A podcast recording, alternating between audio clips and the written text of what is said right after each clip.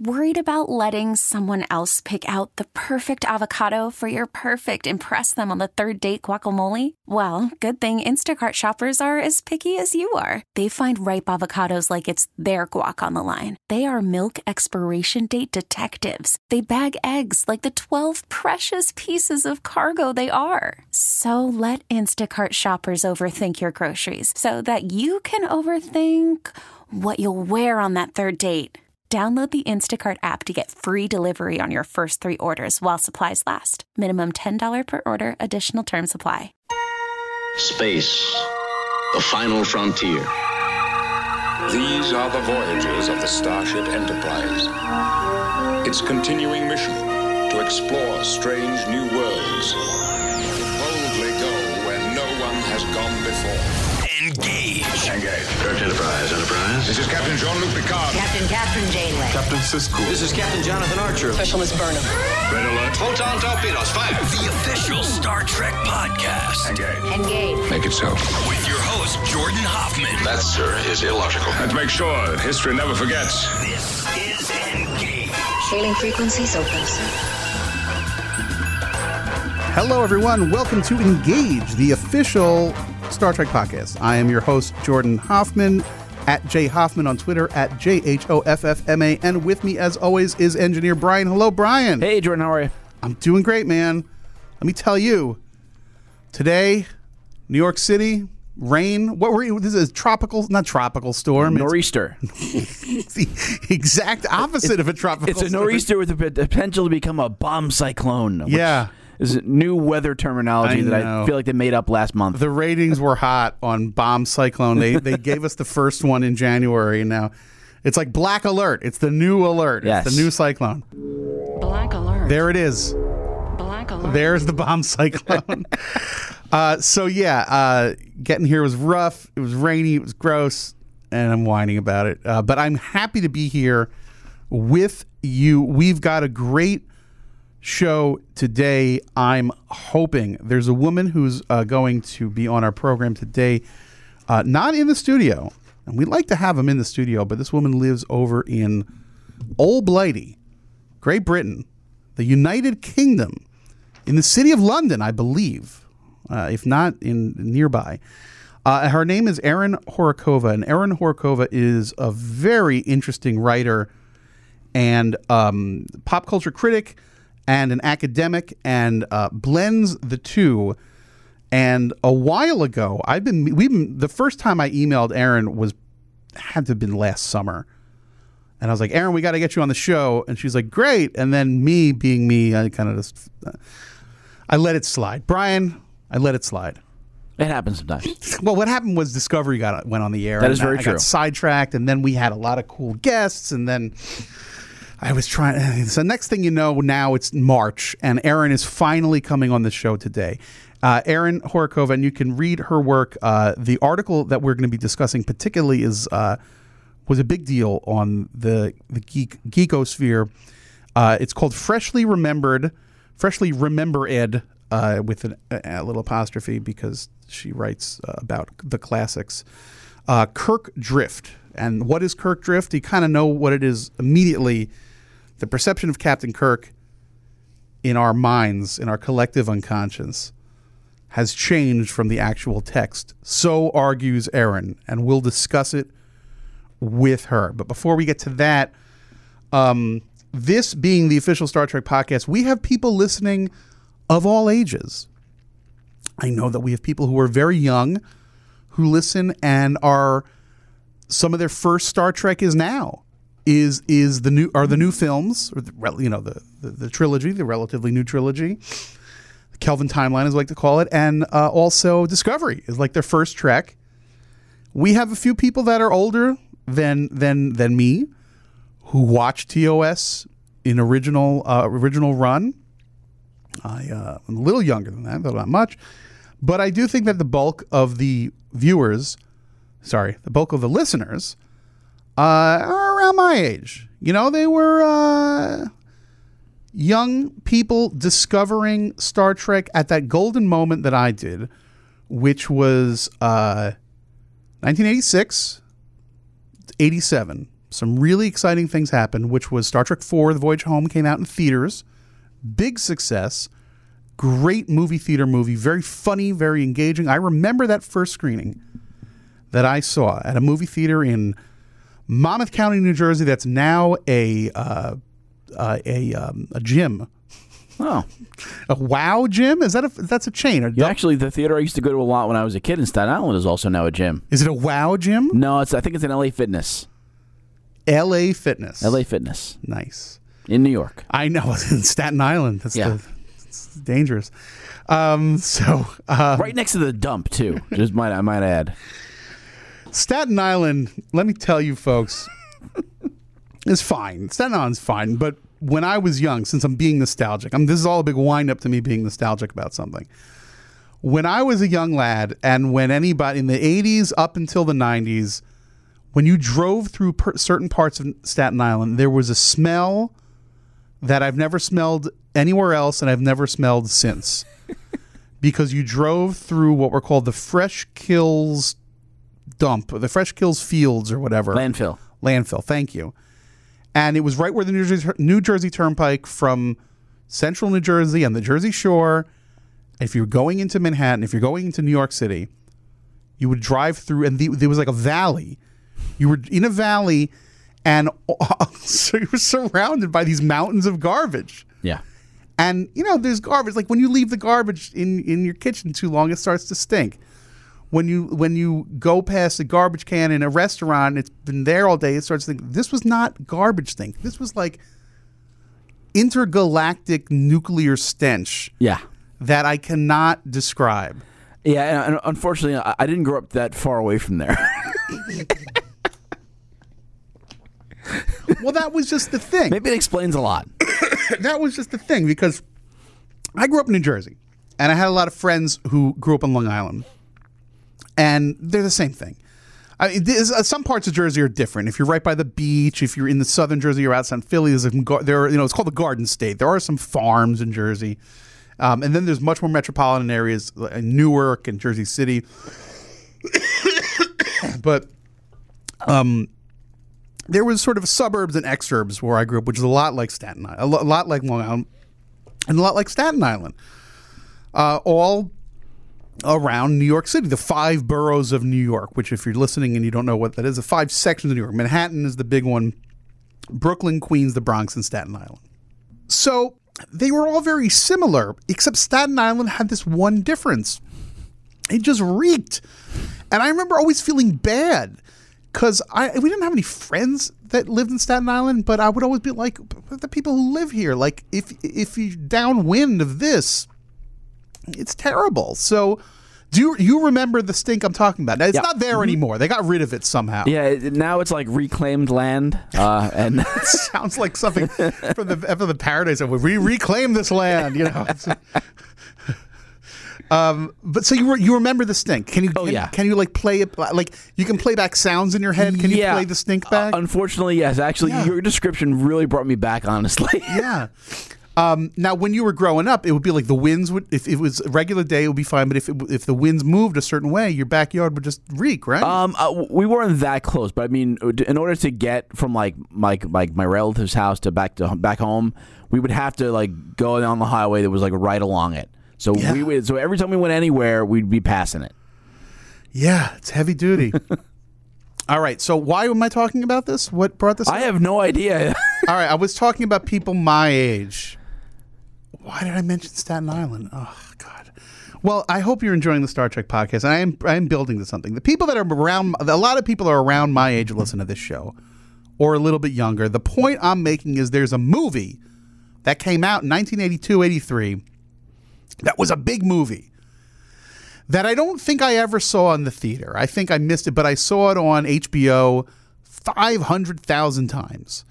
And last night I saw it in the theater. I saw uh, at the Alamo Drafthouse in Brooklyn, which um, is a regular movie theater, but they also do a lot of revivals. Like every other day, they do something old, and sometimes it's an esoteric, weird Italian horror film, or it's a classic like Casablanca, or they are doing something like this. I saw Matthew Broderick in War Games last night oh wow! big nostalgia point for people that are my age or Brian's age or somewhere in between. And let me tell you something. It is not just nostalgia. This movie is so damn good. In it probably hits a lot of Star Trek fans because it was early computers, and a lot of Star Trek fans of that era were early adapters. So much of the internet in the early days was, you know, you went online, it was pornography, neo-Nazi paraphernalia and propaganda, or Star Trek. You're always you're always one click away from you know white supremacist hate groups or somebody arguing on a message board about Kirk versus Picard. Um, that's just the facts. War Games is so great. It's not perfect. There's a couple scenes that I didn't. There's a couple aspects of it that were kind of dopey, but um, the use of computers in it is just so much fun to watch. Giant floppy disks, a modem where you had to stick the telephone receiver into it. Uh, there's a scene where he has to phone freak, right? He's at a he's at a phone booth. He doesn't have a coin, so he takes a pull tab from a beer, and then again dating it to the early '80s, and he holds it up to the metal, and he's able to get a signal. Really cool, but also visually really interesting. I mean, seeing it on a big screen.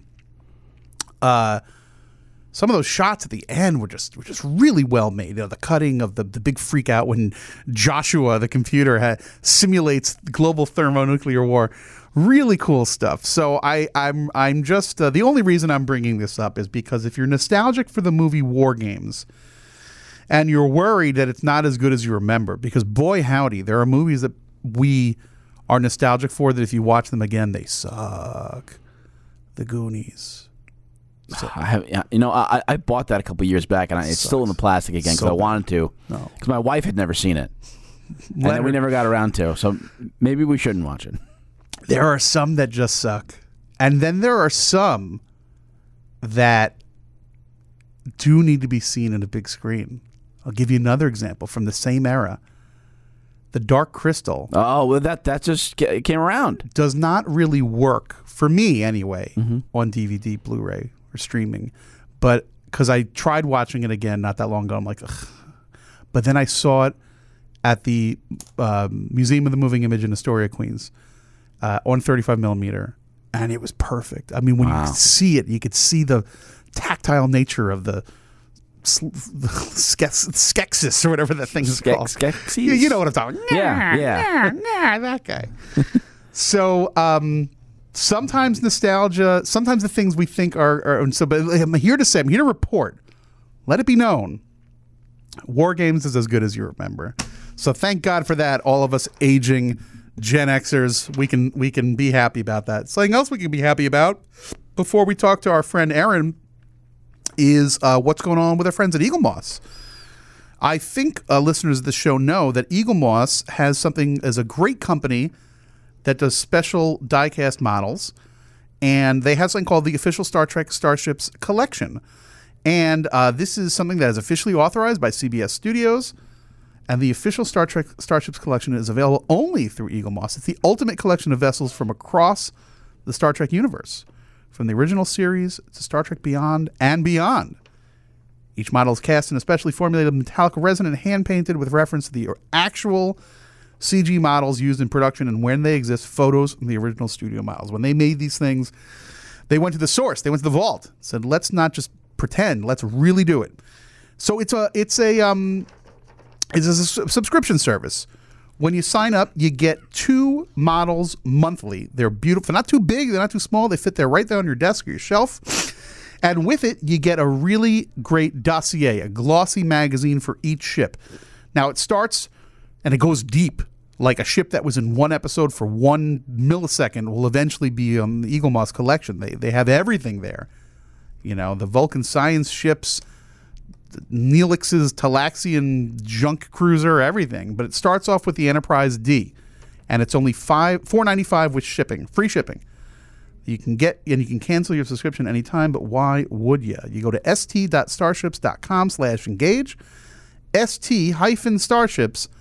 engage, st-starships.com slash engage. Cool. So check that out. And now, Brian, let's call our friend in London because this is going to be a hoot. She's a lot of fun, brilliant woman.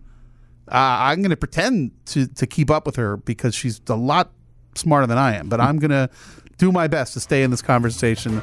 Let's let's give it a try.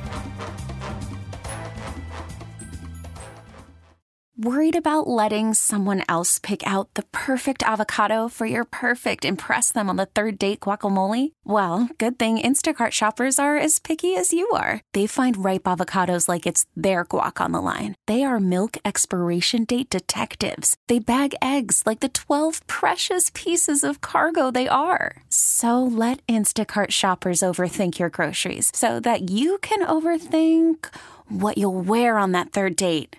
Download the Instacart app to get free delivery on your first three orders while supplies last. Minimum $10 per order, additional term supply. This is Engage. Engage. The official Star Trek podcast. Energize. And we're back. Thank you again for listening uh, to Engage the official Star Trek podcast. And today is exciting. We have a special guest who um, is not with me in the room, but we're going to patch her in through the miracle of uh, Skype, which, by the way, Brian, is always the best way to communicate with people. There's never Yes. any problems. Never any problems whatsoever. push a Works button. just like that. you just push a button and they're here. So, um, first of all, uh, Lieutenant Uhura, open a channel. Lieutenant Uhura, open a channel to all decks. Very good. And then through the miracle of Skype, it's going to seem as if she's here. So let's beam her in. Oh, shoot. That's the wrong one. Which one is beam? Oh, crap. You know, we moved and I don't have my paper with me. I think it's. Six. I don't even know where the paper is. I'm okay with being a red alert subject. Hey, we didn't beam you in yet. Maintain the suspension of disbelief, Erin, please. Okay, sorry. Okay, let's do this again. Lieutenant Or, I think it's. I think it's eight. Damage report. All right, you know, we're just going to do, we're not going to beam you in. We're just going to Skype you in. So, uh, Lieutenant Uhura, open a channel. Lieutenant Uhura, open a channel to all decks. And this is great. We've got joining us on the program today, Erin Hor- Horakova. Erin, hello, welcome. Hi. It's great to have you here. And uh, Erin uh, is, as I'm sure uh, many Star Trek fans know, the author of um, a t- tremendous piece of uh, Star Trek thought. Um, I hesitate to call it an essay. I want to call it. Is it a white paper? Is that what the, these things are called in the in the academic world? Uh, no, white paper is very governmental. Oh, it is? Like white paper suggests I'm going to be hauled up before Parliament. Right. Well, probably, no, but, but probably for unrelated reasons. No, this will be held up. It'll be held held up in the in the court of public opinion, is what I'm trying to say. Uh, Erin wrote an essay called um, uh, "Kirk Drift," which hit the internet um, a little less than a year ago, on the 10th of April, 2017. Which, by the way, is a pivotal moment because um, although that's very recent, when it comes to topics of uh, uh, uh, sexuality and topics of uh, sexual consent, which is a big part of this story, it seems like uh, a million years ago because this was before the uh, Times Up movement of today. And I do want to ask you uh, if if you would uh, have any changes to this uh, if you were writing this today. But we'll get to that in a moment. Kirk Drift is something that uh, if you haven't read it, you know you know what we're talking about immediately. And basically, uh, and this piece, by the way, is it can be read in um, the the website strangehorizons.com. And um, I'm going to read aloud. Erin, I'm going to read your words back to you. I hope you're prepared for that. oh no. Erin, um, uh, this is, I don't know, this is what we would call the nut graph in journalism. Here we go. You ready for this? There is no other way to put this, says Erin Horakova of StrangeHorizons.com. There's no other way to put this. Essentially, everything about popular consciousness Kirk, as in James T. Kirk, is bullshit. now we need the sound effect. Everything about res- popular consciousness Kirk is bullshit. Kirk, as received through mass culture memory and reflected in its productive, imaginary, and subsequent franchise output, including the reboot movies, has little or no basis in Shatner's performance and the television show as aired. Macho, brash Kirk is and this is Erin speaking, not me, because I don't know if I 100% agree. I think I 80% agree, is mass hallucination. Wow. And when, when that was written, a, a neutron bomb went off. You may remember the Genesis device exploding in the Mutara Nebula. That's what happened in the ecosystem of nerd culture when this marvelous essay was published in August of 2017. And um, basically, and I'm gonna I'm gonna let Erin just, kind of describe it because she's the one who wrote the damn thing. Uh, what we think of as Kirk flying around the galaxy, stooping green aliens, and kind of being a jerk is not really Captain Kirk. This is a manipulation of the collective unconscious. And Erin, when you first published this, did you know that this was going to be a sensational thing, or did you think this would be just another sort of uh, quasi, you know, ac- uh, you know, just just another blog post, so to speak, about Star Trek? What was your uh, anticipation of writing this piece? Well, in general, the previous developmental sessions where I seriously, in a drunken slur, ranted to people about it did not generate much excitement. so I sort of thought that that was about, you know, where the audience was going to be hit. Uh oh. Brian, what happened? Can you not Nope. hear me? You cut Oh. out for a second. We had it was so good for a second, and then and then it cut out. Um, uh, let's just take that again. Uh, you were saying, Erin, uh, when you first were ramping this up in a drunken in various pubs in in uh, yeah, yeah. So the the various pub going populations of England were not deeply moved by it, and admittedly, the articulation may have been somewhat lacking. But uh, you know, that sort of gave me the foretaste of the uh, deep apathy that you know I, I could expect. Fair enough. Um, but when you uh, but you worked on this for some time. And then, again, I want to stress this is not a 500, 600 word essay. This is a fairly in depth uh, piece uh, that is somewhere between pop culture journalism and uh, you know academia. I should mention, of course, Erin, that you are a PhD candidate at Glasgow University. You have your master's degree in co- comparative literature, and uh, some of the language used in this is um, I'm going to be honest.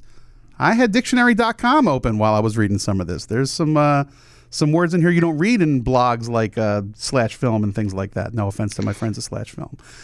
Um, No, I think in a way it has to kind of be long because you're sort of attempting to, without being too like nastily didactic about it, like introduce a lot of theoretical complex or you know um, concepts that some people's education has sort of like pushed them towards exploring and some people just haven't or it's been a while. And so you sort of have to like onboard them for that to use hideous corporate language.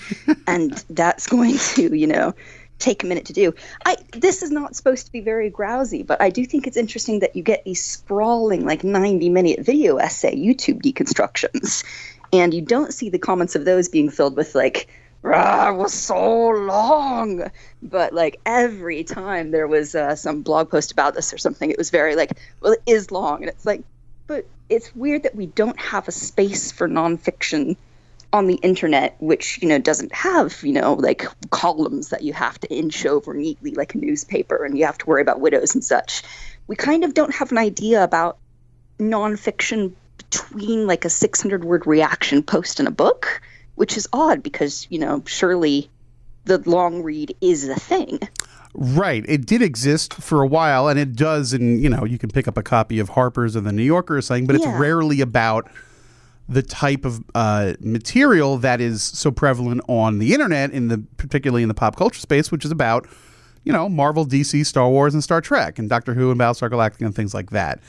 Um, You're absolutely right. You know, it's funny because. Um, you know, I write a lot of movie reviews, and you know they can be, uh, you know, they're usually around 700 words or whatever. And if you were to pick it up and read it aloud, it would not take you very long to do so. But people are always throwing around TLDR. But then you have some of these quote unquote YouTube critics, uh, some of which are erudite and have something to say, but some of them just kind of put a, you know, put a camera on, and they just blab uh, off the top of their heads and about a movie, and it needs to be at least you know x amount of minutes long for them to put their ad on the bottom right? So it, Yeah. they have to stretch it out. And you're right. Nobody really complains why is this video so long different. And it's interesting because people are willing to sit there through the live stream of a game. And, you know, I'm very interested in like Eurogaming, but there is nothing in the world I want to hear about less than your 40th level paladin. Like, and, and people are just very happy to hear about it and Yeah. to like watch somebody play, like, you know, uh, what's out recently. See, I'm dating myself here because Yeah. I don't really do video games like No. Witcher 9000 or whatever. Yeah, no, I Like think I think no, I 100% agree, and I think Erin, you and I will agree. I think the phrase we're looking for is these damn kids today. No, but it's true though. They, they, they watching. Uh, listen, I, playing video games. I personally, I you know, video games are, are for children. That's what I think. But a lot of people, like my friend Brian here, who's the engineer, he loves video. Games. I do love video games. Yeah, and uh, some of my I don't watch people play video games. no, that's the other thing. Like if you go to a buddy's house and he's got the controller on the PlayStation or the Xbox and he's Yeah. shooting zombies and aliens and you you're cracking open a Miller Lite and eating some cheese do- doodles and watching him and hanging out in the basement and petting the dog and asking him how his girlfriend is, uh, that is kosher.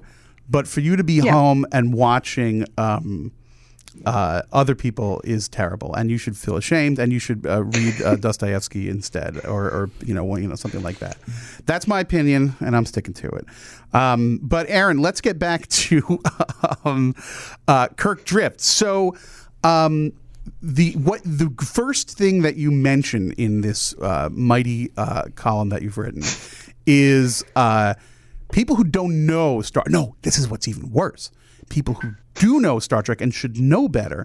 They think, yeah, Captain Kirk. He's out there flying around in the Enterprise, and he's forgive my coarse language. He's out there banging alien babes. He's banging the girl with the green skin. And I think everybody, you know, that like Kirk banging the girl with a, with green skin is like a thing. And what you state upright is, you know, did Captain Kirk ever have relations? Let's let's bring our language down a little bit. Did Captain Kirk ever have relations with an alien with green skin? And you say Uh, no.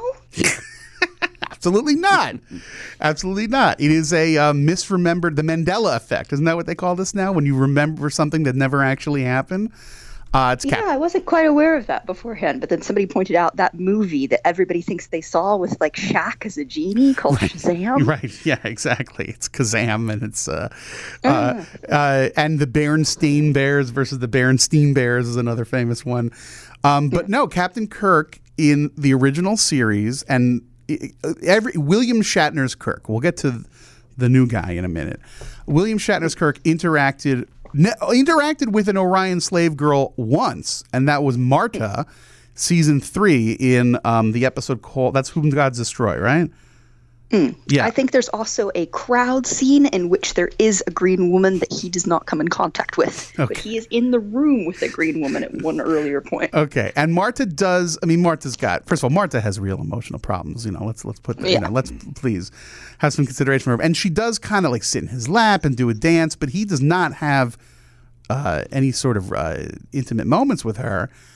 No, What he's painfully trying to explain the entire time, like, if you show me where the shuttle is, I will get you the help you need. But what people are thinking of is the dancing green girl from. Well, it wasn't until much later, until the late 1980s, that The Cage ever aired on television. Um, but the episode, the two-part episode, The Menagerie, which was a, which most people listening to the show know what The Menagerie is, but in case you're you're someone who does not watch much TOS, um, it was the two-parter uh, in which uh, Gene Roddenberry brilliantly repurposed uh, content that was sitting in the vault and took his original pilot, The Cage, with star Jeffrey Hunter as Captain Pike, and uh, used that as sort of flashbacks in a courtroom scene because Spock, who had worked with Pike, um, had taken the ship to do something that he promised he would do.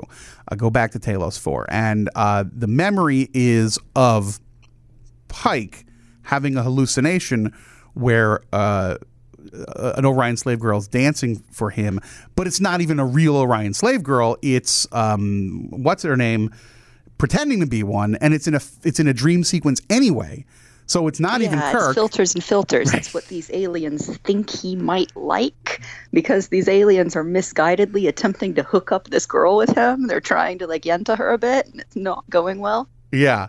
So it's it's it's funny stuff, and this is to me the most uh, egregious example of Kirk drift, and it's the one that you lead off with, and then you you give a half dozen more examples of how things that the pop culture has sort of put in Kirk's mouth, uh, or put in the character's uh, you know, I don't know his his uh, gestalt. Is that the right word? Um, made you know is not actually accurate, and that the way that Kirk was played by Shatner in the three seasons of the original series is very very different than the modern conception, and it took stages. And one stage was when Kirk came back in the original series movies, and there were some changes there, and then. Um, uh, it's certainly in the reboot films, but then also Shatner as celebrity in the 70s, 80s. And Yeah. really important uh, now, although it was sort of the icing on the cake for me, uh, was the character of Zapp Brannigan. Now, for those who maybe don't know, would you like to tell our listeners who Zapp Brannigan is? Uh, so Futurama, um, which is a show I believe by some of the creative team behind The Simpsons, that takes a sort of schmuck from modern day and transports him into the future to be a schmuck in that new climate. Um, features a captain called Zapp Brannigan, who is an obvious Kirk parody, and he has a sort of Nebbish Spock parody following him around, pleading with him not to do like brash things and attempt to seduce people. And he's wearing the sort of like Star Trek mini skirt uniform component, but without pants. So you're sort of treated to his beefy legs. Um, and he is always hitting on Leela, the heroine and destined romantic interest for our schmucky lead. Um, so he is officious to us because for some reason unknown to me, we want Leela to hook up with this guy. and he's uh, really, uh, you know, he's a he's a villain. I mean, he's like a putz. Uh, he's always kind of getting people into trouble, and he's led by his, uh, you know, he's he's uh, his brains are all in his pants. I mean, he's really all about just getting and very laid. casually, he gets huge swaths of his crew killed.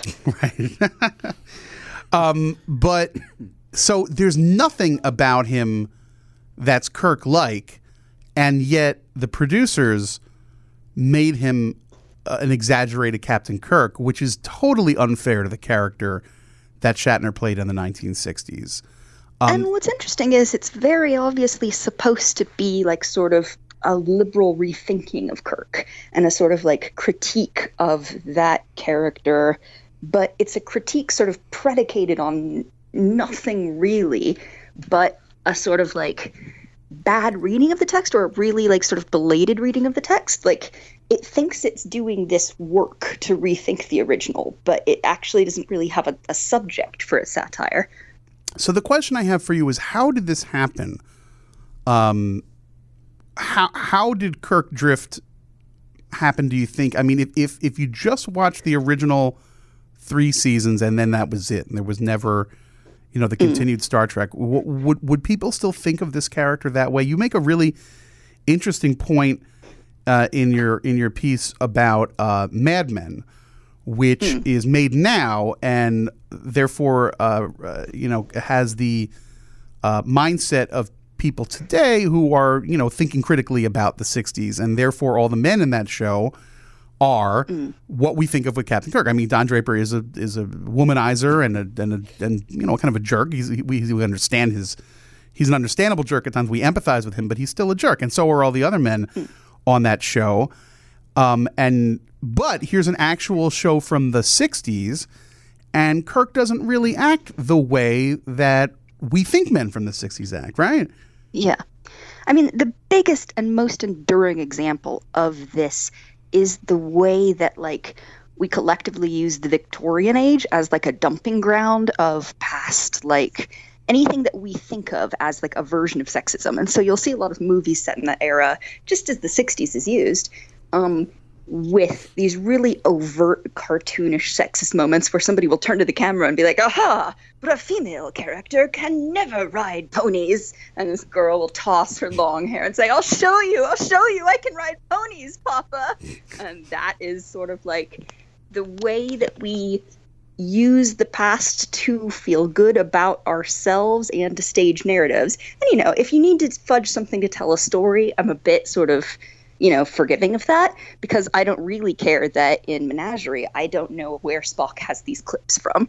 Like here we are in the court martial scene. I have no idea what this tech is. We never see it again. We don't believe really that like all of Kirk's adventures are being recorded. Um, but that's one thing, but it's supposed to sort of like prop up this great sort of like complacent comfort with how we handle these issues that we don't really think about too hard and we don't think about it as like an ongoing or divisive process because in some ways like in the 1890s if that's when our pony theory is set um, you know they had more interesting ideas in some sectors of society about trans rights than we would have for another 50 years for various reasons, including sort of like, uh, you know, Nazi related, like, you know, pushback about those ideas. So is it fair to say that that's the whole like complexity of thought about gender in 1890? Obviously not, but it is a storytelling device and then also something to sort of quiet any qualms you may have about your present, which, as contrasted this past, is supposed to look great? Well, I I mean, I think one of the things that was really uh, interesting is, um, you know, the when when when reading what you wrote, you kind of you kind of something was like right in my face, and I didn't even realize it, which was that it's not so much that Kirk wasn't even as much of a womanizer as we think, is that he really wasn't one at all by any standards. I mean, there's the interesting moment in Where No Man Has Gone Before where um, Gary Mitchell is like, "Oh, all you did was read books. You were, un, you know, you were uh, a pair of legs beneath a stack of books, and until I sent that little blonde tootsie your way, you would, you know, nothing would have ever happened." And he was like, "That was you? Like, how dare you send a, a g- g- g- girl my way?" You know, which is not at all what what we think about. So, w- what do you think? Do you think that this was on the writers and producers' part at the time? Like, look, we've got this handsome guy, William Shatner, right? And we're putting him in a, a beefy costume, and clearly he's the male lead, and he's going to be the stud. So they intentionally, I don't want to say neutered him, but you know, was it sort of like you think it's going to go this way, but it's going to go the other way, and then our perception has just ignored all that?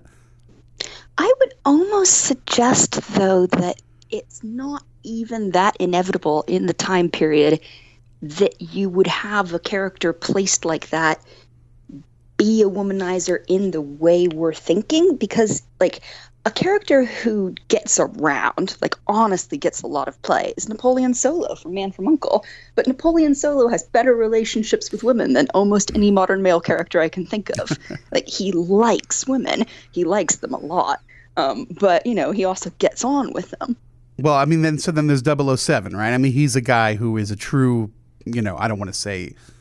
I, I know that in the late 80s, when Timothy Dalton took over the role, they made an effort to make him less of a womanizer. This was also the time when like AIDS education was coming in. It was like, ah, you can't go around screwing without a condom. We're going to make sure, I think it was The Living Daylights. There was a PR push where it was like, this is going to be the, the movie where 007 only has one girlfriend. And that was like a big deal, right? So, I mean, what's your, I mean, compare Kirk to 007. They're, they're night and day, right?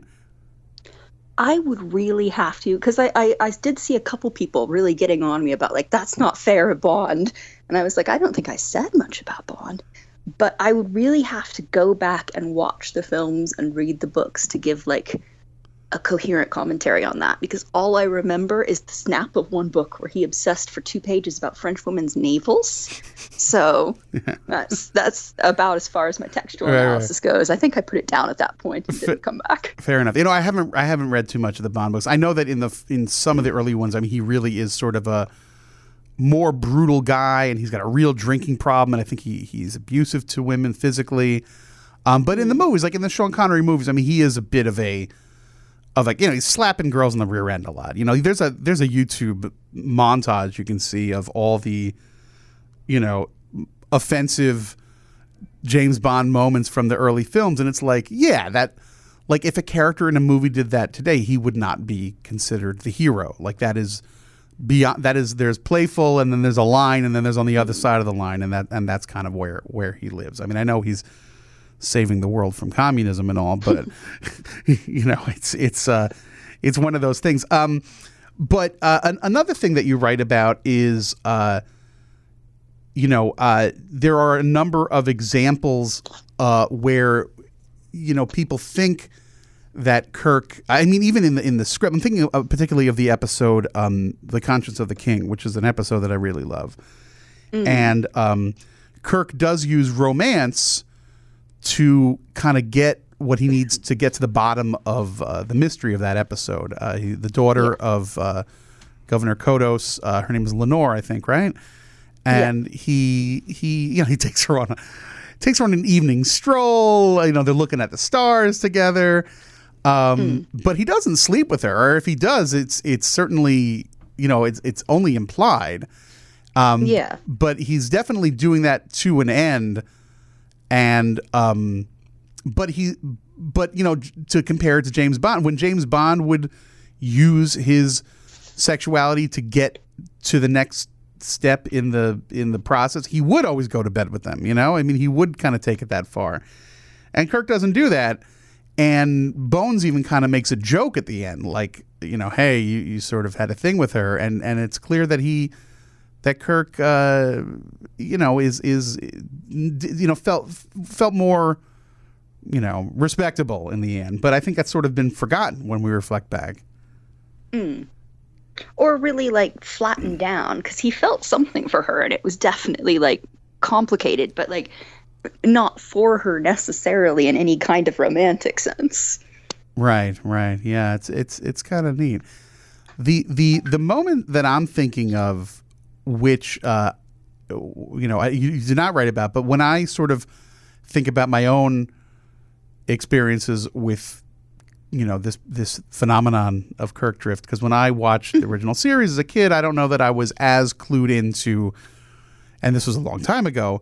When I started watching Star Trek was just around when Star Trek Four was in theaters, and um, when Kirk is romancing Gillian, uh, what the heck is Doctor Gillian? Blah blah blah. The, the the the marine biologist. I forget her name. Doctor Gillian somebody.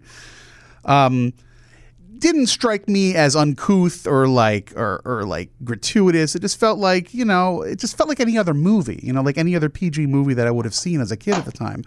But in Star Trek Six, when they're in Del- Delta Vega, when they're in the um, penal colony, not the um, the penal colony, the Klingon penal colony. Is that Delta Vega or is that my brain is gone these days? But whatever, Rura Penthe. Excuse me. Get it.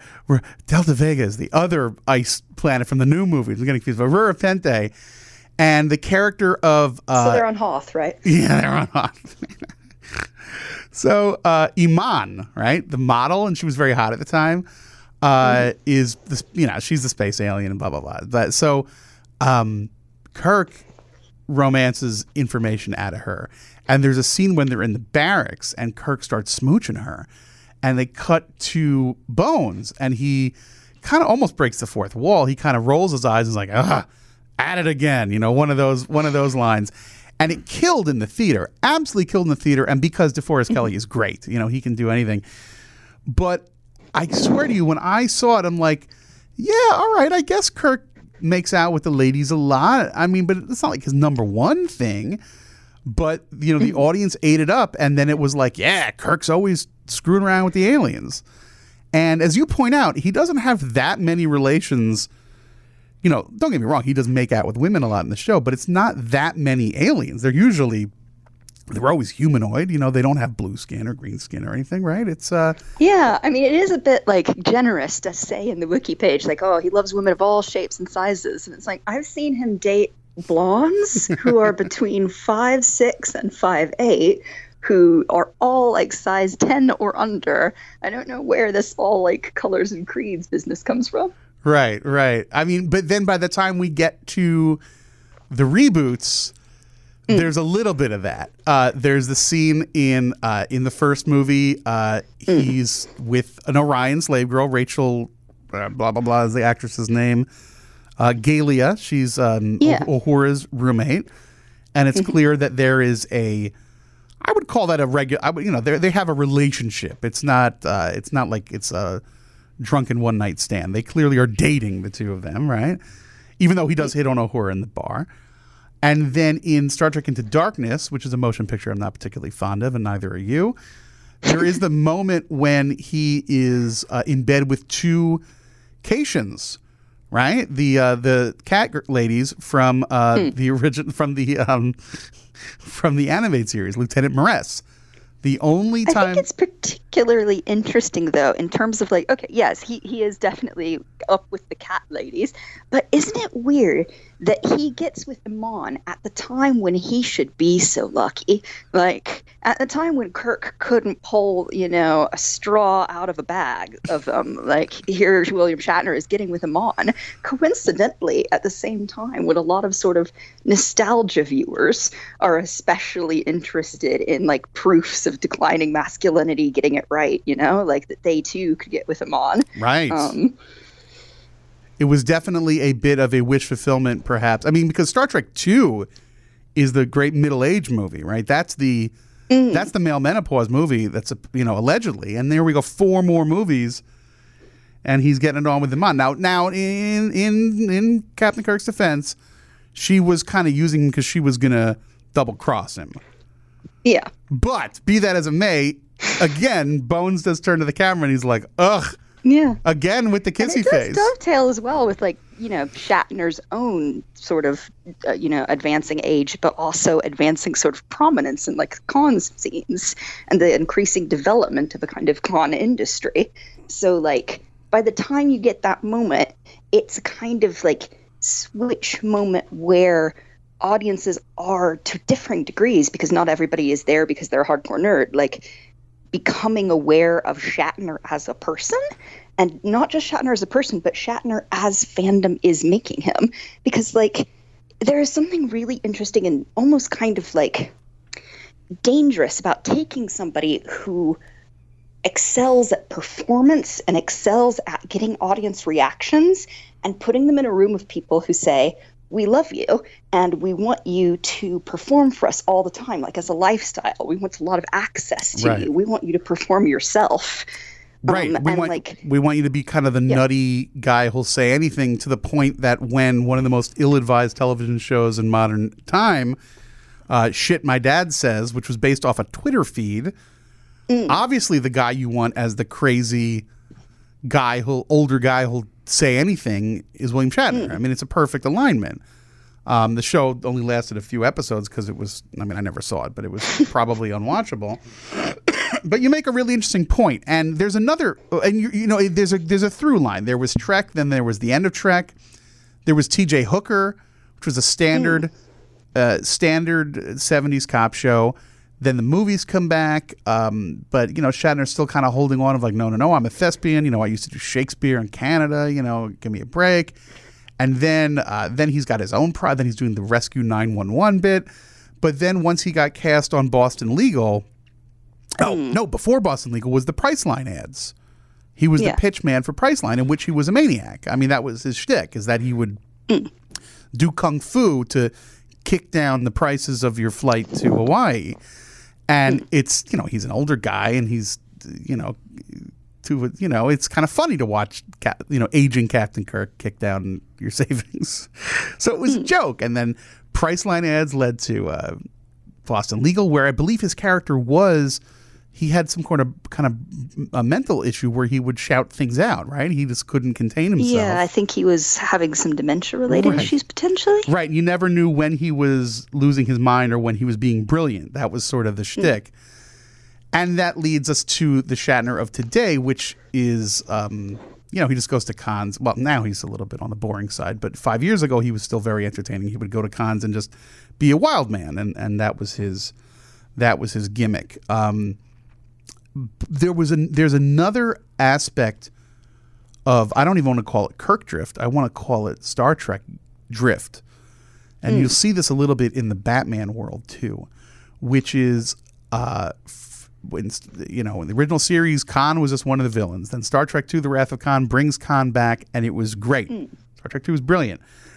But now it's like you know, Captain Kirk versus Khan. Like it's a battle to the end of time. And it's like, no, it's just, that's just one of his many foils. You know, it's not like Yeah. it's not like uh, Batman versus the Joker. You know, it's like those are those are you know or re, you know uh, antagonists for forever. And part of that has to do with the joke of the kitschiness of Ricardo Montalban and also shouting Khan, which because I'm old Yeah. enough to remember, kids did not shout Khan, Khan. They didn't do that when the movie came out. And they didn't do that for the few years after. It happened later. Somebody had the brilliant idea to, to mock that, and it's very entertaining. And then it was on Seinfeld, they did a shtick, and now and I'm not, you know, I'm not saying this is a bad thing, but now when you go to conventions, it's even like a thing that we do is like who can shout Khan the greatest, most like William Shatner, and if you do, you'll win a prize. I mean, I have personally led those competitions, and they're a great deal of fun. But it is weird that it's that's kind of a new revelation in the grand scheme of Yeah. things. It was not part of when the movie came out. So this is a phenomenon that happens a lot, or is this something that only happens with Star Trek? What do you think? I think definitely a lot. Like the, the central thing of shouting Khan is that for the person who made the parody or the people who adapted it, like the key thing is you have to forget the joke. Like you have to unknow or unremember that Kirk is bullshitting when he says that. right, right. Um, yeah.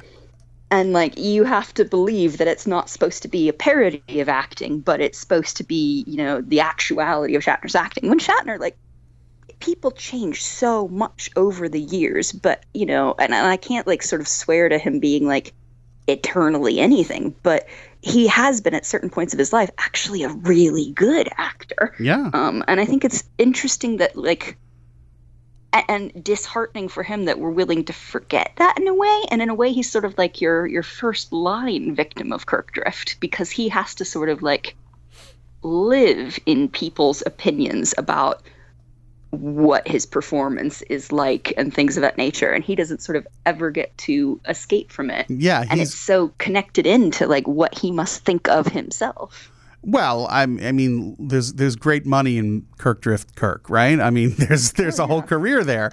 I mean, you couldn't be, you know, you couldn't get the gig of shit my dad says, which I'm sure, even though it was a short-lived television show, was a great windfall for him, or even Boston Legal, or some of the ads he does now, if it wasn't for people thinking he was the madman who screamed Khan and slept with green aliens, neither of which were true. And and just to, in case there are listeners who didn't kind of pick up on what you're saying, in Star Trek Two, Kirk screams Khan that loudly and that over the top because he has to convince Khan that he's truly trapped him in uh, the Genesis planet so that he'll go away. When in actuality, he knows that Spock's going to pick him up in just a few hours. So it, it is a put on, and it is a kind of layered moment with kind of layers of acting in there. And yeah, there's some great acting moments, um, particularly in the films uh, from Shatner. I mean, Star Trek Three, when when his son gets killed and he kind of falls off the chair, that's a really great moment. And um, yeah the end of Star Trek, all of Star Trek Two is great. Star Trek Two is a masterpiece, you know. So, um, it it is uh, it, it is kind of neat. Uh, in in your piece to bring it back to that, you do kind of list, um, you know, the relationships that he has had, and not any of them, I don't think, were what you would consider "quote unquote" womanizing relationships. He's actually a pretty, in your read of it, a pretty stand up dude, right? Yeah, I mean, we could say potentially that at times the way he uses his sexuality to get out of problems is, you know, arguably sketchy. But that's a completely different debate than, you know, is he a womanizer? Like, do you agree with that specific tactic in that situation? Is a way more, you know, judgment call kind of thing. So the the overall question I have is, what what why why do you think this happened? Like, wa- was this? Is there are there nefarious forces making this happen? And I don't mean like uh, you know like conspiracy theories, but like you know you write about. Uh, like I say, this is a, a, a like I said, it's a half pop culture journalism, half uh, you know academic uh, piece that you've written. So, uh, what's the word? You don't the word for patriarchy, which I had to look up. Uh, uh, there's, there's one better than patriarchy. Kyriarchy is that what it's called?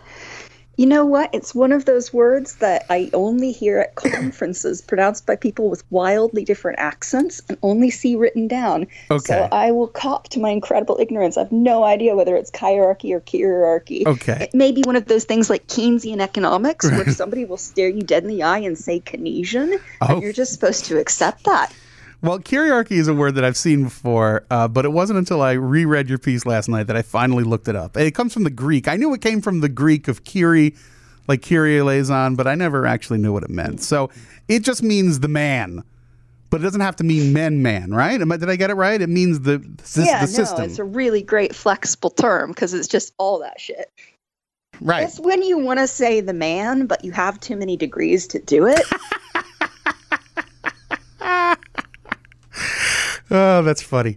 Um, all right. So the Kyriarchy, the man, wants Kirk Drift. Why do they want Kirk Drift? I have. You tell me your theory. I'll tell you my theory. You go first. okay. So um, I think there are probably a few reasons working in concert. Um, and it is easier to sell the idea of Star Trek films and then successive Star Trek series predicated on the loose associative nostalgia of people who don't necessarily remember the text very well, but sort of remember bits of it. They remember tribbles, they remember something about beaming up. And so if you kind of like get the vague idea of what happened, that's actually better for people who haven't seen it because it makes them feel a bit in the know and in on the joke, but it doesn't ask them to sort of like have seen it or remember it or do any of that work. Also, you can stage more action hero set pieces that are better suited, perhaps, if you're not very imaginative, to a 90 minute movie. Um, so you can have Picard inexplicably, you know, carrying a sort of space AK 47 and stripping down, even though Patrick Stewart is an older gentleman. And, you know, there's not really much reason for that. Um, because you have a Star Trek movie. Also, there's some stuff to do with foreign markets where you want to market a science fiction action adventure movie to a global population, only some of whom have any fucking idea who these people are. Um, so you want to trade in the branding, but to be able to export a product that you see as being more universal. Um, and it can't be ignored that a lot of American action films now do get specific money from collaboration with the US government. Like uh, the Transformers movies, for example, are heavily funded by this. Um, they do giant special effects scenes using those uh, like equipment pieces and um, bases and such at cost. And it's been an enormous budget saver for them. And so, not this particular franchise because it doesn't fit in that well, I don't believe, um, in any respect. But, you know, there are a lot of movies that become more geared in their reboots, like Hulk and things like that, being action adventure movies because that is a, a, a cheap savings. Yeah, I mean it, it's it's interesting. It's not. I don't think there was like a there was never like a council of twelve in a shadowy room saying we're Yeah. gonna we're gonna manipulate public uh, collective unconscious about Kirk like this. But I do think that when the snowball got rolling, it, it was pushed along by producers, marketers, because Yeah. it's easier. It, it was just a product that was easy to sell because it's it's funny, particularly the further along we got from the '60s, and you could capitalize on the kitsch. Because, I mean, listen, when Star Trek original series was produced, it was one of the most expensive television hmm. shows ever. Those special effects were state of the art for television, and this was part of the big problem of the first. You can tell because of how much better it looks than what Britain is doing at a similar time frame. Like, Oh, absolutely, It looks like it's from you know thirty years in the future. Right, I mean, like Britain would not have those effects till the eighties. Right, right. Well, let's you know those poor Daleks, the garbage cans on wheels. But um, the the the um, yes. So season one, I mean, most of its problems, production wise, were like they need more time to make the the effects. That's why uh, episode one that was shot didn't get aired till number eight because they were still working on the special effects. So at the time they were very very high end. By the time you get to the eighties, when I was a little kid and I was watching Star Trek, and my you know uh, bullying alleged friends at school would mock me, be like, "Oh, that show's so uh, so lame." Uh, you know, you could see like the set is made of styrofoam. You know, those are supposed to be another planet. It's styrofoam, and that was like for whatever reason the big deal at the time was that it was so cheap looking. Um, and you can't deny that the year. I mean, now it's retro chic and all that, but um, yes, and the the costumes did they looked like you know velour because they were velour, right? So you know what are you going to do? I mean, mixed in with that is like the fact that the 60s now looks old. So stuff that looked cutting art. Like, we think we've saved ourselves from that in some way, but we will look exactly that bad in 20 years. Right. Stuff that looks cool because it looks modern will look stupid in 20 years because you went too modern with it. exactly, exactly. Um, so I, I think uh, yes. so the kitsch factor is always going to be a part of it, but this was sort of leaning into it as like, yeah, but it's funny because they were he was out there screwing around with with green ladies and.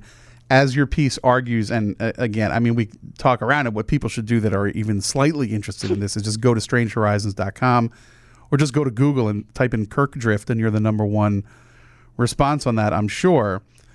Um, or if you're not number one, it'll be one of the many places that wrote about your piece. So I do want to ask you about that. You throw, you think, you think about this piece for you write at the end that it it stewed in the back of your head for four years. You talked about it in pubs with your friends, and then you finally wrote the damn thing. And then it did cause a little bit of a of a of some noise. I mean, I was being speaking a little hyperbolic before about how it tore up the, the world, but no, it was a bit of a big deal. It got written up a lot. So, what was your experience with that like? Um, well, thankfully, uh, because it's so long they could not be bothered to scroll up. They could not look up my name and find me on Twitter. So that has been a mercy. You know, that's very funny. It's sad, but it's funny and also, I'm sure, very true. That's that's so. Because yeah, people, any you know, you write anything and people are, they want to just yell at the person, you know, and tell you that you're an idiot. So uh, that is that is good. So you you, but but there was there was a lot of praise as well. That was what I'm trying to say.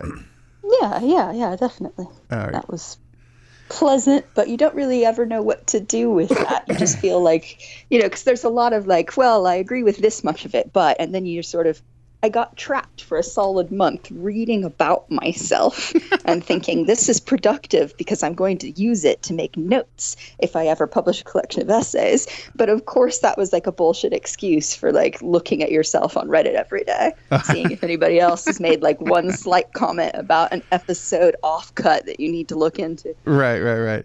Erin, tell people what uh, what else you- you've you've written and what else you're working on right now. Um, I am writing another column about um, something kind of related to this because I'm talking about the ways perceptions of actors have changed over a couple decades. And I'm thinking about like Doctor Who as well as Star Trek. And I'm thinking a lot about um, the ways we kind of expect actors to be interpreters of their characters um, and to sort of be unchanged perfect sources of like production information for 30 years. When it's like getting somebody on a psychiatrist's couch like nobody is quite as bad uh, a source of information about themselves as that very person. Like you will be getting some information but you will be getting information that's wholly bound up in somebody's idea of their own career and things of that nature. And and also frequently still uh, in the in the mode of public of um of self promotion. Oh yeah, if and you like we kind of have an idea of like the unmediated, like we will be getting some idea of who Tom Hiddleston is by watching these interviews, and you know to a degree maybe in 1982 that was truer, um, but like the publicity machine has advanced to such a degree that you are always watching something performative, Yeah. and is that celebrification necessarily good for the artist. As you point out, it gives them career opportunities in a lot of cases.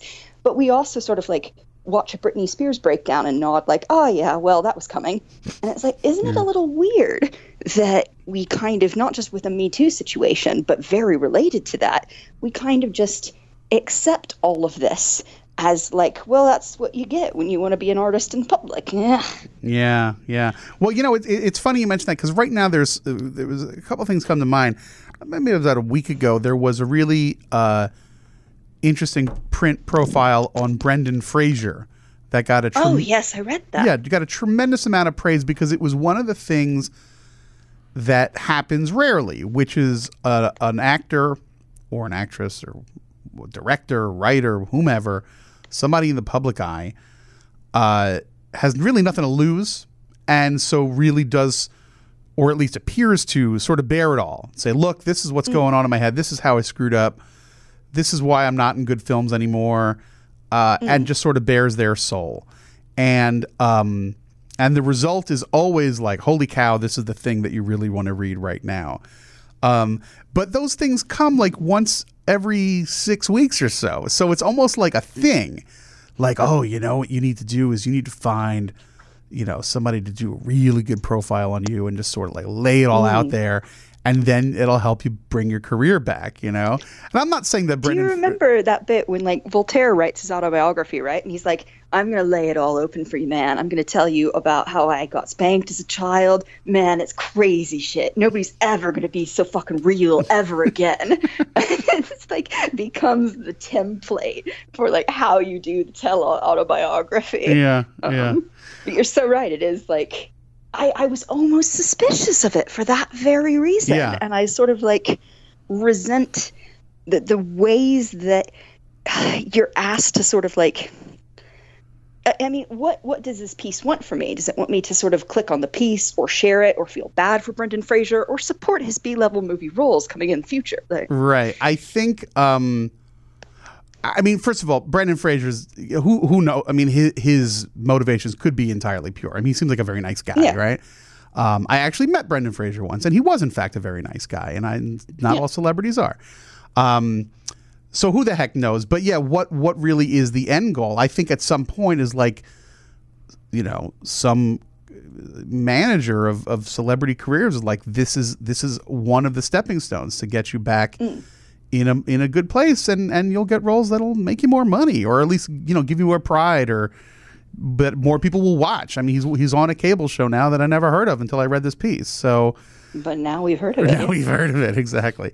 Um, and another thing that's happening, like right now, is uh, Jennifer Lawrence, who's a who's a Pandora's box of this type of thinking, celebrity versus reality, particularly because she really came of age with the Hunger Games films, which is all about media manipulation, right? I mean, that's how they get their bows and arrows is by making the public love them and being quote unquote real.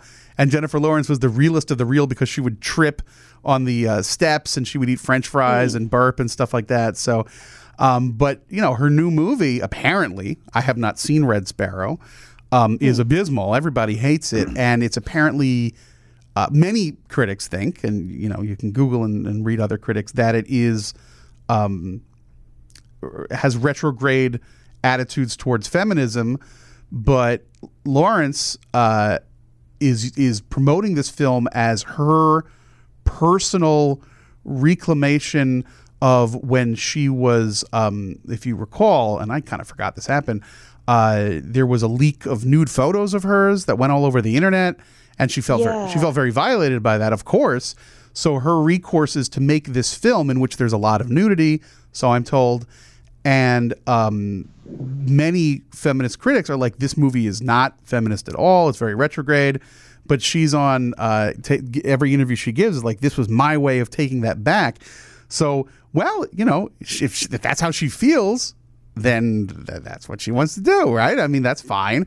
But you know, where do you where do you want to critique the movie? Where do you stand? I mean, I haven't seen it, so I don't really have an opinion. But it it was a fascinating disconnect between what most critics were responding to in the text, as as people who are uh, studying at the University of Glasgow like to say, in the text. Um, but uh, i you know, in reality, people were like, "Oh, give me a break," you know. Um, I think some of that has to do with the fact that there's a huge Jennifer Lawrence uh, uh, backlash happening right now because one cannot be a young, beautiful, popular woman for too long in this culture before they are smacked down again. I don't know, but we'll see. Well, or that. anything even like, you know, there is that thing where if you are even vaguely, well, okay, so if you have some kind of like internet position of any kind, like you cannot go on too long without having everybody like praise you beyond your merits and then like falling below your deserts. It's like a sort of like capitalist boom and bust cycle in people's feelings because they don't really know how to respond to people without that or something like it? Or you want people who are public intellectuals to be like personalities available to you and commodities in that way? You don't want to just have it be like look this person can sit down and they can write their book but they are not necessarily going to be like a, you know a, it's not like McDonald's. You can't go into everyone in the country and order a Big Mac. They are not always going to sort of like have the content you want and to have that all be of a uniform quality. Erin, who's a celebrity that you think is doing it right? That's that's uh, that's out there that is not, you know, manipulative. I manipulative. don't know. I just I don't really want necessarily to like have that relationship with anybody because it's so like the whole parasocial relationship thing where like somebody is kind of your friend or kind of your mentor, but they're also not a real person to you. And they're also supposed to be sort of like, I don't know, performing really well at something that's not their field. Like, we want people who have not finished college to express their ideas with like a, a sort of clarity that it would take you, you know, three years in that field to get and to sort of be like trained and qualified activists. And it's like, you, you can't ask that of most people, Yeah. let alone people who, you know, for field related reasons, especially true of women, like have to start work at something like 17 and, you know, do not really get a chance to like develop themselves as they might wish to do in other educational spheres. It's a good point. I mean, I think to use Jennifer Lawrence example again, I'm nothing against her. Um, right, she I think dropped out of high school, right? I mean, she started acting very very young, Mm. and has been doing this for a while. I mean, I think. Yeah. I mean, listen. and we also throw them in movies with guys who are like 20 years older than them. and it's like, okay, so what is your like equal opinion here as adults? And it's like, well, you know, that woman is an adult. However, like that guy has had more time to mature as an actor. And it's like, well, he's a stronger performer here than she is. And it's like, yes, because he has 20 more years experience. you know, it's it's a double edged sword because I agree. Like, let actors be actors. Uh, maybe we don't need to look to them for opinions about you know politics or social issues. Not that you want to censor them in any way, but um, i it's also like you know if we like these people on screen or on stage, you do kind of want to know what makes them tick. You know, I mean, there's like there's like a musicians especially. I mean, there you know there are some. You know, I'm a. I'll, I'll humiliate myself before you. I'm a huge fan of the band Phish, which uh, you know I'm sure you want to hang up right now. But I'm a huge fan of the, of the band Phish. So like when one of those guys gives an opinion on something, I'm like, I'm like, yeah, whatever you guys need, I'll I'll I'll I'll, I'll sign up. I'll and they rarely do. They're pretty smart actually. Um, they don't really get into. They don't even really talk much during their concerts, you know. And when they do, it's like a big deal. Like, oh my god, they told a joke. Holy cow! So, um, you know, I get that, and uh, you know, there is such a huge love of celebrity in our culture right now. And the other thing that's annoying is that whenever an actor does say something political, it's usually something to the left most of the time. So when they say something like, "Oh, we should ban assault rifles," you always get these right wing knuckleheads. Are like, shut up and act. Who asked you? You know, and then it's hmm. like, ugh, you don't want to be that guy because Yeah, it- you, yeah. you don't want to be the shut up and act because these are citizens. They have a right to say whatever they want. Yeah, But- but and I mean, the fundamental issue is that they're full people, and that, like, of course, they're going to sort of have a right to these opinions, but then also they're going to say something like dumb, like your aunt on Facebook, and like, does your aunt on Facebook? I'm sorry, I hate your memes, Aunt Cindy. Right, right, right, right. really deserve, you know. Right, and then what happens is when when these are people and, and people make mistakes and they're and they have opinions that don't always fit into a box. So when a, a celebrity does do something that is wrong, quote unquote, they're, they're oh uh, he's canceled now. She's canceled now. Yeah, You're yeah. canceled, and it's tough. And it's tough also. I got to say, uh, the recent uh, Times Up movement is uh, there's a lot of like people that we loved, uh, I loved personally. That I'm like, oh shit, you know, what does it say about me? You know, it's like I, I re, you know, I like Roman Polanski's movies. I like Woody Allen's movies a lot. You know, um, I like, uh, you know, uh, the dude from Steely Dan was, uh, you know, not the dead guy, the other guy from Steely Dan. Like he shoved his wife and, and she From beyond the grave. Right, yeah. The dude from Steely Dan shoved his wife and knocked her into a table and she had to go to the hospital. It's like, oh my God. What do I do? Do I stop listening to him? Do I uh, and some people would say yes. Some people would say uh, well, they shouldn't. uh, Some some people think, um, unless, you know, some people think that uh, you know Roman Polanski, pretty, pretty bad guy. I think we can all agree to that. Had a weird life though. I mean, he, he suffered a lot before he. Uh, uh, we don't normally talk about these types of heavy issues on the podcast, but today we will talk about. The guy raped a 13 year old girl. It's pretty, it's pretty loathsome thing to do. Uh, earlier in his life, he escaped the Nazis. He was in a in the in the woods where Nazis were shooting at his feet and telling him to dance. Uh, then his wife was murdered in one of the most gruesome. And child. Yeah. Uh, wife and unborn child was killed by the Manson family in the most famous murders of the century, and um, so guy had a effed up life, and then he also did this uh, uh, terrible thing in the 70s and because it was the 70s he kind of sort of got a pass he went to europe and he made movies for a long time and then kind of recently it's like maybe that guy is to use the phrase i just used a moment ago maybe he's canceled maybe roman polanski shouldn't make any more movies and and maybe he shouldn't you know i mean like because there are a lot of other people that want to make movies why, why does he get to do it so mm. I get it. You know, I completely get it. I mean, a lot of his, you know, Rosemary's Baby is a masterpiece. Funny thing is, Rosemary's Babies is considered a feminist masterpiece, and here he is as a rapist. So, you're the. What do you think about that? Let me ask you. I mean, what do you do with like American Psycho as well, where like Easton Ellis is a wanker, but like it was directed by a really competent feminist director. So like, where do you like ultimately land on American Psycho? I don't know. Yeah, I never liked that movie, so it doesn't affect me. but I see your point. I mean, yeah, where where that guy really is a a, a big knucklehead, and uh, a lot of people love his books. And and what do you do? You know, Orson Scott Card is a, a, a v- I like his his work, um, but he his political opinions do not jibe with mine. So I have recently. I wanted to read more of his stuff. I I made it uh, uh, damn sure to buy them used. that's I mean that's I feel like that's a pretty good uh pretty good Suck third way. that, Orson. Yeah, it's like I mean, like, oh, listen, what one extra purchase at BarnesandNoble.com isn't going to Mm. get him the yacht he wants, but the guy's kind of a putz. But I never read uh, Speaker of the Dead. I always wanted to read that one, and I was on Amazon. I'm like, nope, I'm going to the marketplace, finding it for He four ninety really nine. frustrated though at being like the lesser Orson. Like he knows he can never be Orson Welles, and there's only like a few Orson slots. More calling. Orson. More call, we're calling Orson. Uh, well, listen, uh, we got into some thorny topics today. I'm glad we did. I, I think, uh, do you have any uh, parting thoughts on Kirk Drift other than go read your essay and um, also follow you on Twitter at, hold on, I wrote this down.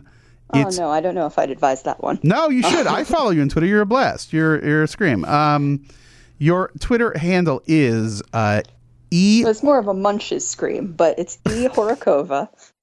E H O R A K O V A. Now uh, you're you in you're in London right now. Yes, You're studying at Glasgow. You have an American hitting the whole accent. British Isles. you have an American accent. Yes, Where are you from originally? Missouri No joke. Missouri. What part of Missouri? with the uh Columbia. Oh yeah, I know that. That's where the college is. That's a big place. Yeah, Um, but uh, so you wait. So you're a, a Jewish American Southerner living in London studying in Glasgow, and you've got a Czech last name. Yes. It's awesome. And uh, the accents over the O and the A are not called accent uh, aigu because it's not French, it's Czech. What are oh, those accents called? A's, and I think they're diacritical marks, which I think is the catch-all name for if you got a squiggly, if it's wiggly. There you go. Are umlauts diacritical marks too? I think they are. I think it might be anything that makes you feel fresh and funky. Erin, why you got to be so critical? I don't know. I'm just diacritical. All right. Well, listen. So uh, we could read your work at Strange Horizons and elsewhere. Uh, you've written, you write fiction as well, and we can follow you on Twitter at e horakova. Um, this is great. I'd love for you to come back on again, and we could talk about weighty topics at some point. We don't only have to talk sure, about. Sure. And I've successfully dodged telling you anything about Discovery, so Oh yeah. Well, I mean, yeah. You you are you, you can't end do. of the interview, it's too late now. no, no, no. All you're gonna say, you haven't watched it yet, right? Or you hate it, Yeah, yeah. Or you haven't watched it. I have not watched it, but I prepared a bullet pointed answer as to why. No, that- you were coming, so I baked a oh, cake. Oh well, that's. I thought my understanding, Erin, because you did email me and say you hadn't watched it. My response was going to be like, she hasn't had time. Like I get it. Not everybody can jump immediately. And what you're a busy person. You also work at a library, right? I follow you on Twitter. So you, you had some images. You were you were moving shelves Oh, around God, recently. that um, that's my house. oh, I thought that was a library. I honestly did. I've spent a whole week cataloging all 2,000 of our books and zines and things of that nature. Yeah. You're into the you're into the physical media. You're not into the the ebooks and whatnot. I mean, in part, I've been. Like, this is the thing. When you do academic books, people are like, why don't you just do the ebook? And it's like, listen, you bastard. This translation's never come out since 1955. Dorothy Sayers wrote five copies, and I got one of them. Okay. So there's uh so what system do you have for a library in your home? Do you do you use uh is it all alphabetical? Is it done by by topic? It has been many things in its time. It has been alphabetical. It has been color organized for an ill conceived year. Um, and now it is by theme, but mixing reference material and fiction in. So if you go to the Victorian section, you'll find all of the Dickens, but you'll also find all of the books about the Dickens. Right. Uh, all the Dickens. But but what's annoying about that though is like if something is just like a little pamphlet, it's stuck in between thicker books. It's going to be hard to find yeah, it. yeah, then you're screwed. Yeah. My girlfriend came downstairs this morning and I was like, all of these scripts and zines need some kind of folder. She's like, good 8 a.m. to you as well.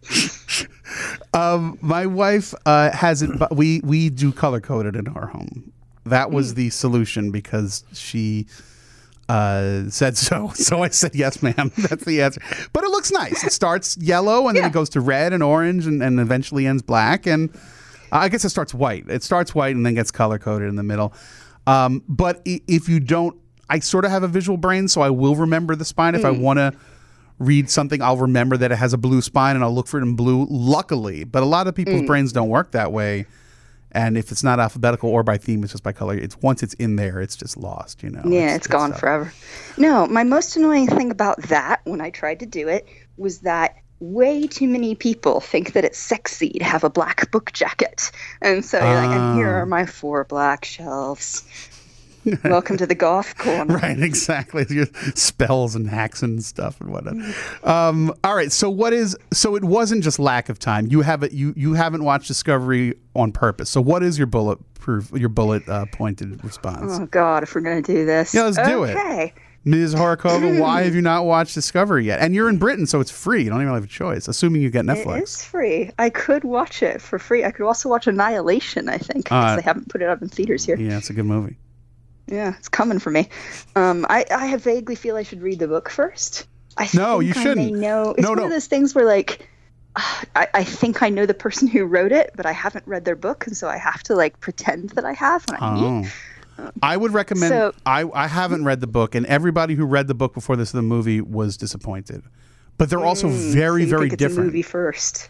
I do because the, the book and the movie are very, very different, and they don't even have similar Hmm. plot points. It's a the, it, the Alex Garland, the writer director, took took merely a soupçon of the idea, and Mm. put it to film. So I, um, uh, my my suggestion is to just go first and then and then double back. I mean, sometimes you got like I'm not necessarily into that kind of purism that's like, oh, you have to like have an adaptation that is absolutely faithful. Like, No. sometimes that really doesn't serve the medium. I concur. Uh, 2001: Space Odyssey is a great example of they're two separate things that live side by side. Uh, you're prevaricating. You're not telling me why you haven't watched Discovery yet. I was hoping I could get out of it. Um, all right.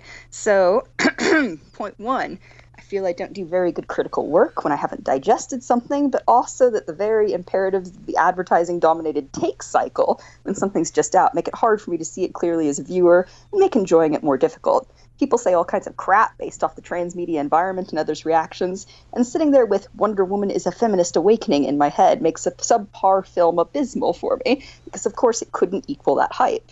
I dislike getting made into an unpaid PR contractor via social media, and I dislike the social pressure to like a an iteration of something because I'm in the fandom. It feels like booster journalism. That's hardcore. So Yeah. you're so, but now that it's in, uh, the the show is in uh, hiatus. Now's when you could watch it, though, right? Because it's not. It's Mm. Well, I might think about it. I can wait entire years on things. When I like finally like rage quit broke up with Doctor Who, people were like, "You'll cave. It's everything to you. You'll come back." I have not been back since. Wow. It's been years. Well, I mean, look, uh, I get the um, exhaustion from take culture, uh, which is 97% complete phony, uh, easy and very shallow reads, uh, unlike the work you'll find at strangehorizons.com. Um, it, it is very. I mean, the, the the the and many of these outlets I work for, they're just garbage. Just just sort of the hot takes is literally the term hot takes came from sports, right? If sports writers who would, you know, the game would end and they'd immediately think about you know what what they just saw with no reflection at all, and clearly that is anathema to your lifestyle. But you know, you don't. I don't know what to tell you. I mean, you can kind of tur- just like turn away from it and just watch the. Yeah. I mean, part of me I wants mean, to say I just wish watch. I wish I were better at because you know you can sit there intellectually being like, I don't care about that. I have decided not to, but I am really, really bad like actually following through on something I think. Because it's like, all right, I, I will decide not to care that you didn't get you know an acceptance on that fiction story or whatever. Because it doesn't matter. And you know it doesn't matter but then like three days later it's like but why So how do you how do you engage with uh, any uh, mainstream? Is it just because Star Trek is too close to you? I mean, you know, That's another thing. Like, uh, you know, somebody was like, "Oh, I see. I hear from so and so that you don't like Doctor Who, but I'm a big fan. I've seen this whole season. I know the characters' names. So, know, that's that's that's what I'm going to talk about." And it's like, "Oh God, like." You feel like Hamlet and like Ophelia's lying there, and somebody's like, I met Ophelia. She was nice. What of it? um, but so but so uh, but but seriously though, I mean, so uh, but so any how do you watch any movies or television show because they're all part of the sort of the journalism. Uh, hot take uh, Yeah. stuff. I mean, you mentioned uh, Wonder Woman, uh, you know, sort of, or Black Panther is another one that's so politically uh, has so much uh, political weight to it, or, or sociological stuff to it. Um, of course, you take a, you take your nephew to Black Panther and like, ah, it's great, it's a cat, you know, running around killing people. So, um, As cats do. right. So what, um, you know, what, what, how do you, how do you negotiate these waters, you know, outside of Star Trek, or is it becoming increasingly difficult for you? I, it really is. Um, and also, there are some things about prestige television as a medium that I really dislike. Um, and you kind of forget that there's any other way to do things until you're watching like stuff being made right now out of like China or Korea. And then you're like, oh my God, this is so interested in different sort of like prerogatives and aesthetic regimes than what we're doing. And I didn't really realize it was possible to do that.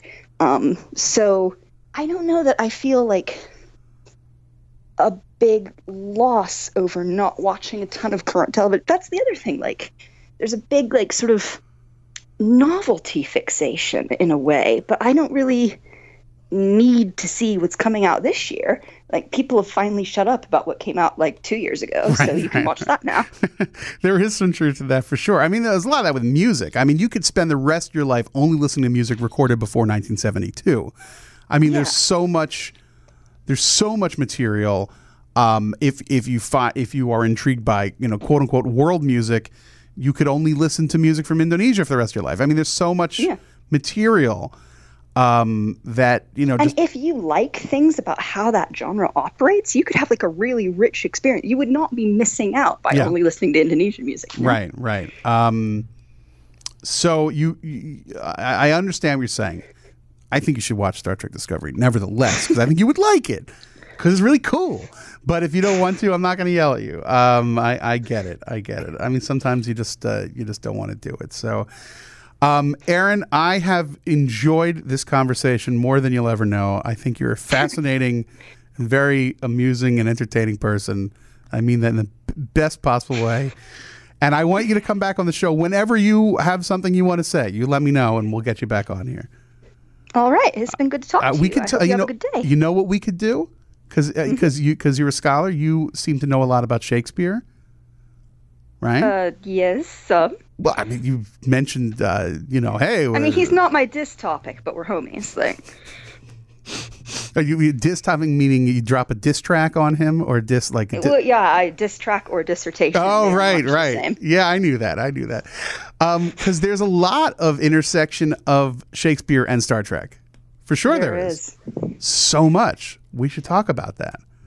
We could talk about that. I'm not giving you like homework or anything, but let's let's let's set something up and let's do something. You say that, but I'm mentally like thinking, hmm, It's like, what oh. episodes beyond conscience? What could you do? Well, Conscience of the King. Uh, uh, well, I mean, just the titles alone. There's Dagger of the Mind. Yeah. There's uh, Star Trek Six is all over uh, Hamlet. Uh, in Hmm. fact, it's called The Undiscovered Country, right? Star All Trek- of the stuff though about Klingon reappropriation of Shakespeare is pure gold. It's very Like, funny. That's fantastic. Yeah, I think Chekhov had a line about um, Russian, right? I mean, that was the recurring gag. Is that oh, it was originally Russian, but um, by the way, my Chekhov sounds like Dracula. yeah, it was originally Russian. Bye, suck your blood. Um, all right, so we're gonna make a date. We're gonna make that happen. I hope that's okay. Okay. Good, Erin. Thank you so much for joining us. We will speak to you soon. Okay, bye. Bye.